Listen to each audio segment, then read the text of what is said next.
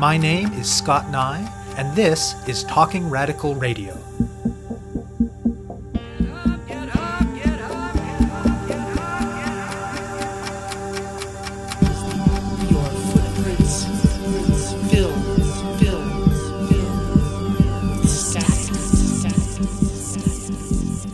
Hello, and welcome to Talking Radical Radio, where we bring you grassroots voices from across Canada.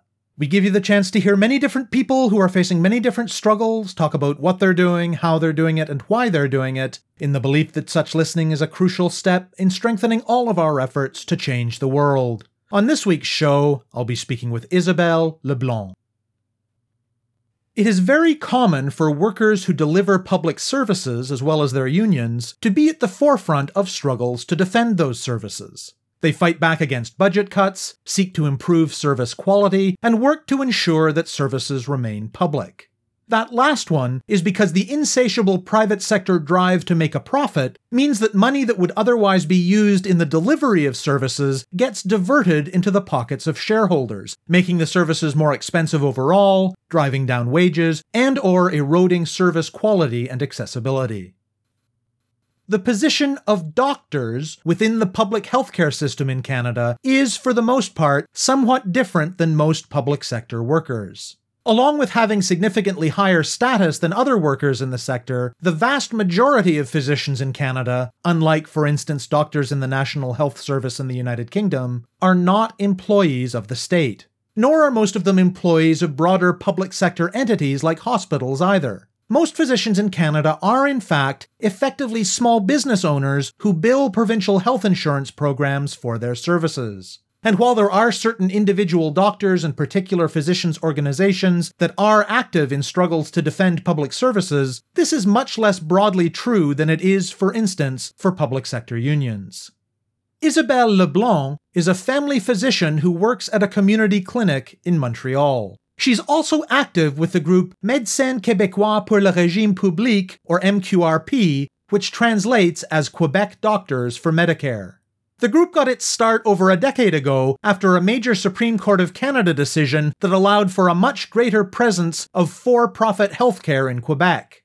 Today, the group gathers together more than 600 physicians, medical students, and medical residents in Quebec for the purpose of defending and strengthening public healthcare in the province. MQRP meets regularly in Montreal. Some of their work involves responding to issues related to the healthcare system that are in the news or to statements and actions by the government. They regularly participate in interviews and debates in the media, and some of their work is more focused on pushing specific issues that they have identified as priorities. Each year, they release major position papers on one or two particular issues and then work via lobbying, advocacy, and the media to push for relevant changes in the system. They also regularly collaborate with public sector unions and with associations representing other healthcare professionals. Their long term goal is a healthcare system that is adequately funded, completely accessible, and much more thoroughly public in character than what we have in Canada at present. In 2017, they received attention in English Canada and around the world for publicly taking the stance that physicians should be paid less than they currently are, and instead that money should be invested in the system and in improving the wages and working conditions of the many other workers who are also crucial to delivering healthcare. This was, in fact, the third time they had taken such a stance, and while it has been met with dismay and even hostility from some of their physician colleagues, they have also found that an increasing number have been coming to agree with them, even if only privately. Though they have not yet won on that issue, they have been part of other reform efforts in recent years that have resulted in concrete changes. They were part of a successful challenge to the Quebec government's tacit acceptance of physicians who charged illegal accessory fees to patients. They were part of winning public funding for ultrasounds done in non hospital settings, making them more accessible to people who could not afford them. And they were part of pushing the government to allow Indigenous people, particularly children, who have to be flown out of remote northern communities to urban hospitals, to be accompanied by someone, though subsequent experiences showing that the actual implementation of this change has so far not been adequate.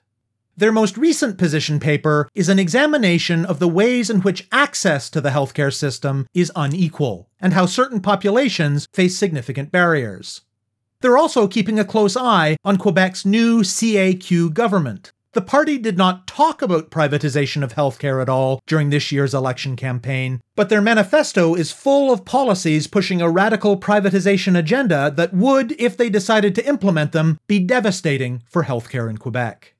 I speak with LeBlanc about public healthcare and about the work of the MQRP.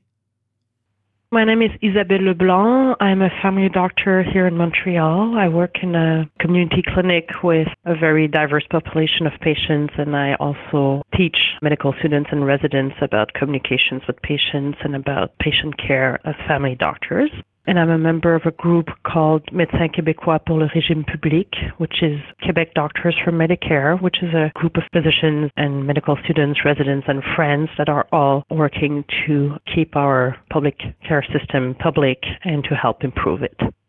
I took a road with many different curves before getting to medicine. So I actually trained first as an anthropologist I was always really interested in the people around me and how culture affect how people interact with other people and what people do.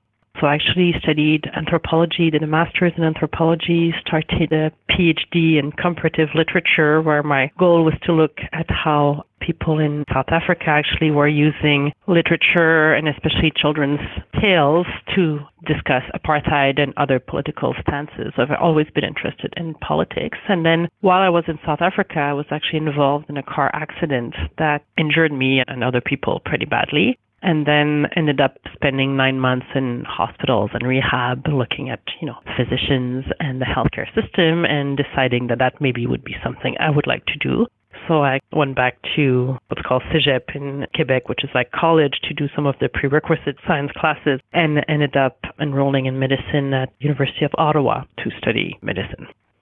I think I've always had an interest in policies and politics and advocacy. And, and as physicians, you know, we're trained to advocate. Some of us do it more than others, but it's one of the pillar of family medicine when you practice, especially when you practice in an area where there's a lot of people from different perspectives, different walks of life, you realize that you need to be an advocate for your patients. And there's a moment where you realize that actually to advocate well for your patients, you have to know about the political systems and policies. So I've always had an interest on, you know, figuring out what was going on in the healthcare system in Quebec and how we can help change some of the aspects that were less interesting and, you know, often people with those type of ideas have friends that have those type of ideas. And we started chatting and somebody said, oh, have you ever heard of that group called Médecins québécois pour un régime public? That was, you know, maybe a couple of year old at that time. I started asking questions, reading what they were doing, and figured out it would be a good way for me to be involved in advocacy that goes further than advocating for a single patient that you have in front of you as their treating physician. So I know you weren't involved at that point, but tell me what you can about the founding of MQRP. It's a group of people about 10 years ago. It all rolls back to something called Chaoulli a case that went to the Supreme Court of Canada, which was a case where a physician from Quebec and a patient from Quebec were going to court saying that the system is so terrible and people have such a bad access to the healthcare system that they should be allowed to have private insurance covering for surgical interventions that are usually covered by Medicare. So the way Medicare works in Canada is if something is covered by Medicare, you cannot buy a private insurance to get the same service. And somebody went to court challenging that, saying that they should be allowed to pay for care. They should be allowed to pay for an insurance cover for care that should be covered by Medicare, but that they're not able to access in a timely fashion and the Supreme Court actually said, yes, that's true. We should allow people to get, you know, a private insurance to cover for some things that are covered by Medicare. It was really a tidal wave, I think, for a lot of people involved in the healthcare system and that are really thought that the public healthcare system is the best thing for the patients and for the society. So a group of physicians got together and started discussing different strategies to help first have a strong voice in the media and in, in the public discourse on the subject to say, well, we as physicians think that public healthcare healthcare system is the best thing, and also to look at research and look at scientific data that could back the idea that the public healthcare system is the best thing. So that group was founded about 11 years ago, and they were called Médecins pour l'accès, Physicians for Accessibility. And then about a year after, they had meetings. There were mainly physicians, but also there were some lawyers involved. There were some people that had been involved in unions and in, you know, nursing and other public servants. And then they wrote something which was called La Déclaration de Montréal, the Montreal Declaration, It was a declaration saying that the public healthcare system is the best thing for the patients and for the society, and physicians should fight to keep it as public as possible. And that was the creation of MQRP. Expand on why you think it's important that the healthcare system be specifically a public system. The moment it's not a public system, the moment there's some private endeavors in the system, people start thinking about making profit. Instead of thinking about providing care, they start thinking about making a profit, which takes away from the whole goal of the healthcare system, which is to actually care for people. So that's one of the issues. And then the other issue is that it's a lot harder to plan it's very clear in Quebec. It's also quite clear in Ontario and in BC. I don't know as much in the other provincial systems, but it's really clear that when you have a system where the physicians or the clinics are considered like private entities, when they're not integrated in the system as such, it becomes much more difficult to plan for a system that works well, that works seamlessly. And it gets also very difficult to provide care for the people that need it the most, which are the people that often have less education, less access to shelter and food, and the people that don't have the tools necessarily to figure out how to navigate a complex system the system in Quebec, as it is in Ontario and elsewhere, is a lot of private clinics that are privately run by physicians, and then patients go to one of those clinics, and those clinics are not necessarily integrated in the bigger system. And we feel that when it's a public system with public clinics or, clinics like CLSCs, which we had in Quebec, which were like community health center like they have in Ontario, it's much easier to provide care for everyone and to consider each of the patients at the same level to offer them the proper care that they need. What do the regular activities of MQRP look like? We have meetings every month, so anybody who's a member of MQRP is invited to come to these meetings. It's a board meeting, so we have elected people, but there's also a lot of people that attend that are not elected. And there we plan our activities, we plan what we want to react on. So healthcare has been something really talked about a lot in the media and with politicians in the past, you know, 10 years in Quebec. So there's always something to talk about. There's something to react. So we actually decide what we want to put our energy on in terms of the current issues with the healthcare system. Is it the organization of the healthcare? Is it what a specific minister has said or has done? Is it related to physician remuneration, which is something we worked on a lot? Is it related to access to other healthcare professionals? Because the system is really made around physicians in Quebec and I think elsewhere in Canada, and, and we feel that this is not a good thing. We think that the primary healthcare system should be around many professionals and not just around physicians. So we would discuss which subjects we want to work on, and then every year we write a report on one specific subject. This year was on accessibility, so how different populations have more or less access to the healthcare system. We often will be solicited by media to participate in debates or participate on TV or radio interviews related to what's in the news about healthcare. And then often we'll decide that something is important enough that we'll want to write either a press release or an article on our blog and have it disseminated on the internet for people to read and interact about it. So a lot of it is related to writing positions and advocating for those positions in the media. Usually one, sometimes two position paper per year. And also we try to organize once or twice per year an evening where there's different speakers to come and talk about an issue that has been important in the past year in the healthcare system. And we try to have you know a balanced view with people with different perspectives to discuss the specific subject of the healthcare system. And who belongs to MQRP? We have about 600 members at this point. Most of them are physicians or physicians in training, so medical student, medical residents, or physicians. It's skewed towards family practice, so about two thirds of our members are family doctors and one third are specialists or specialists in training.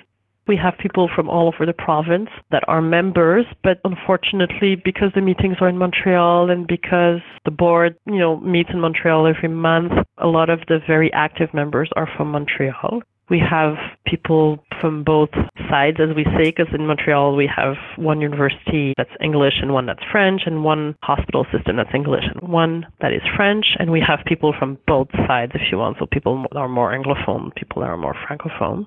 And one of the big motor of our organization is medical students and residents. So we go and give talks in universities to medical students or other healthcare students about the healthcare system, about our organization and the positions we've been taking. And I think that really has helped having more medical students and residents involved on the day-to-day basis with MQRP.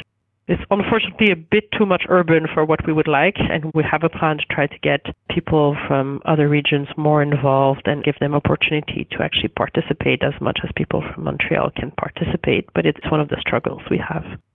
So, you mentioned that one of the key things the group does is take positions on issues related to the healthcare system and then engage in advocacy around them. What are some of the issues you've taken up in recent years, and what kind of work have you done to move them forward?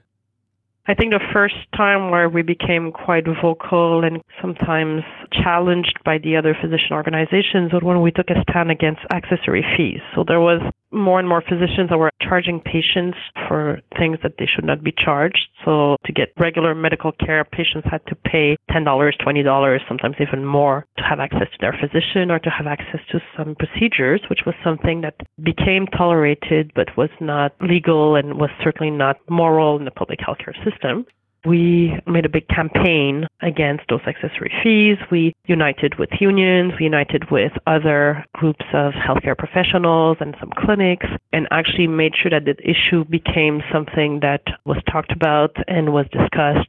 The orders, so Collège des Médecins, and the professional organizations, the FMOQ, FMSQ, it really put them on a hot seat to have to defend why they were doing something like that that was not defendable we did representation at the parliamentary commissions about that. We did a lot of press conference and press releases, and there was such a momentum in the public opinion that actually the government had to fold and actually enforce the law that it was not permitted to have accessory fees. So that was one of the big campaigns we did. And we feel that with all the others allied, obviously it's not only us, but the public actually won three years ago when the government decided to really outlaw accessory fees. So that was a big campaign we've done, working with many other groups in the healthcare system and also groups of patients, group of retired civil servants. Really a very nice turnout of different organizations to fight against those accessory fees. We also were advocating for a long time for people to have access to ultrasounds paid by Medicare outside of hospitals. The way it was in Quebec, if you needed an ultrasound, which is imaging to help diagnose what's going on in a patient who's sick, or sometimes for people that are pregnant to follow up on the pregnancy, those tests were free if they were done in the hospital, but people had to pay to do them if they wanted to do it in clinic. So that's another big dossier that we piloted a couple of years ago. We wrote one of our position paper on that. We discussed with the government, we discussed with the Association of Radiology. We also made sure to fuel a bit of a public outcry on the subject. And every time we went, because sometimes we go to parliamentary commissions, we go at the National Assembly and discuss, you know, healthcare issues with the minister. And every time we would bring that up. And again, about two years ago, those ultrasounds became covered by Medicare. And we feel that that's one of the issues that we helped maybe solve because we brought it in the public eye and in the media to discuss possible solutions to make sure everybody who needed an ultrasound had access, not only people that could pay. One of the most recent campaign also for First Nation people and other people in the remote community, majority Indigenous people, that, you know, if a child needs to be seen in the hospital, they put them on a flight and send them to Montreal or to another hospital. And not allowing people to be accompanied, especially children to be accompanied so you have those frightened, sick children who often will not speak English or French and don't have anyone to translate for them. And they also have no one in terms of a guardian to provide consent for care. So these children are really not getting the same care as the other children. And just in terms of, you know, basic human decency, they're sick and they're alone and there's nobody to hold their hand. That was the name of our campaign, Tiens ma hold my hand.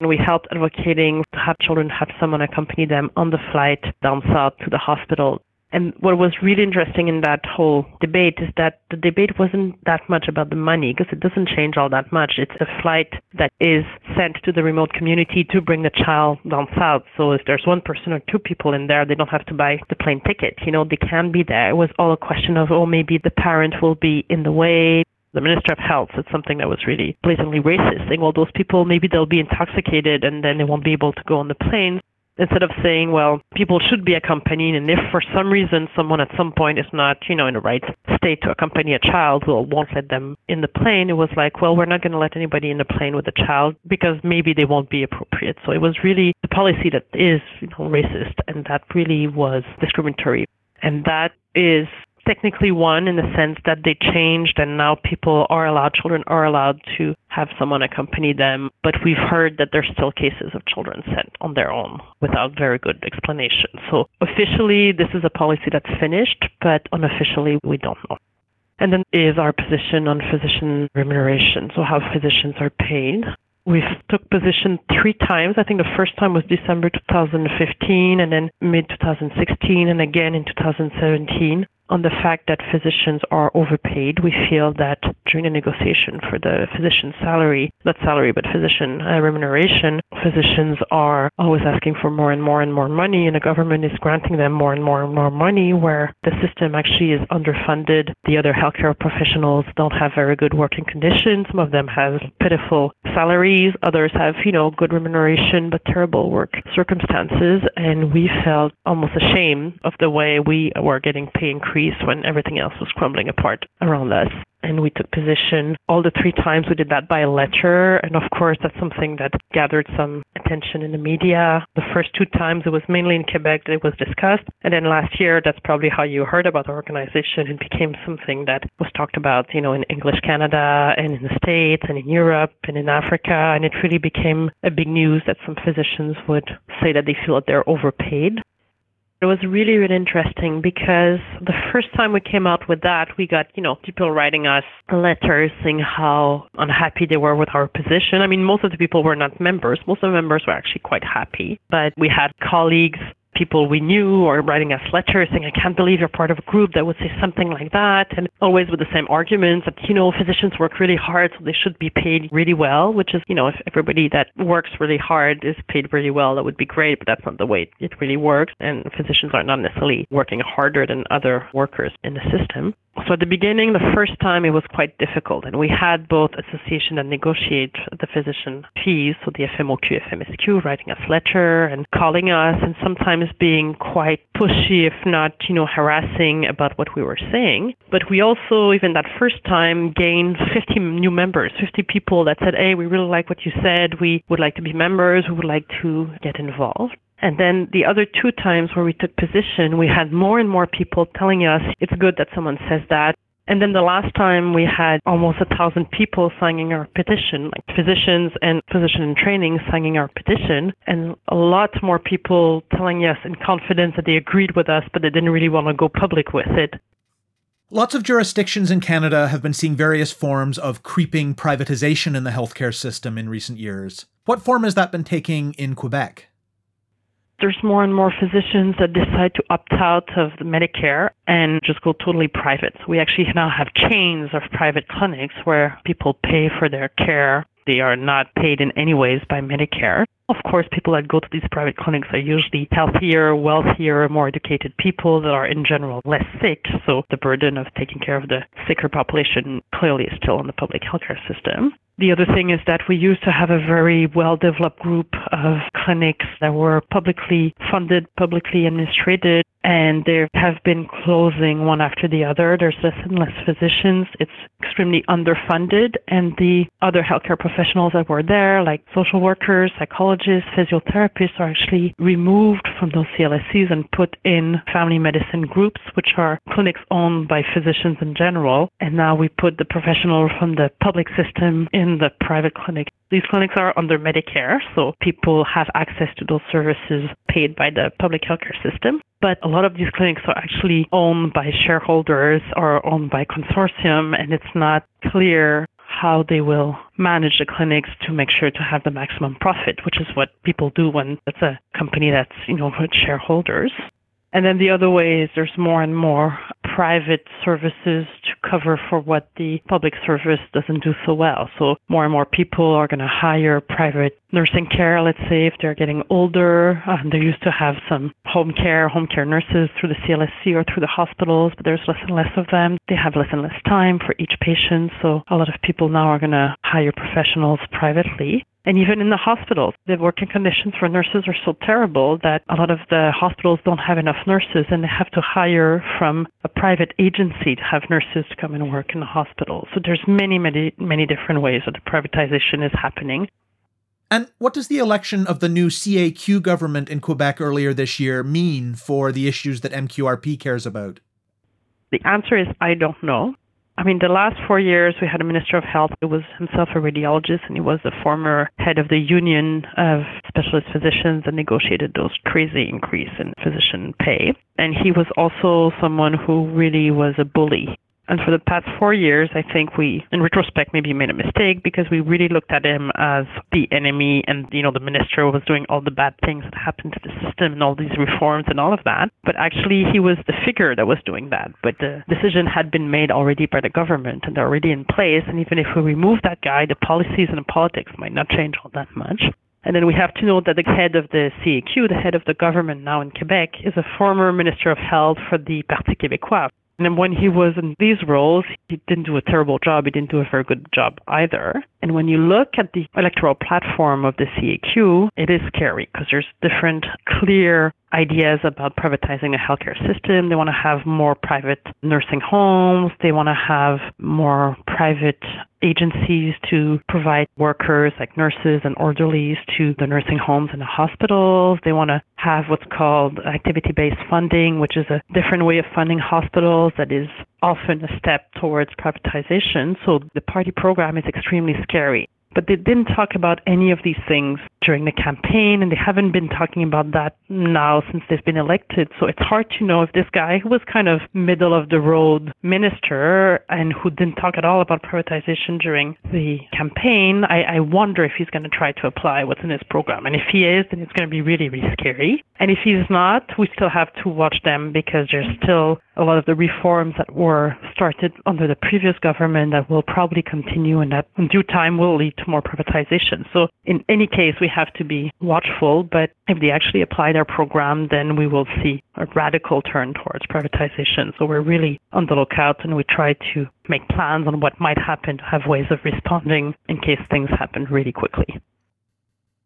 You have been listening to my interview with Isabelle Leblanc of Médecins Québécois pour le Régime Public, which translates to Quebec Doctors for Medicare.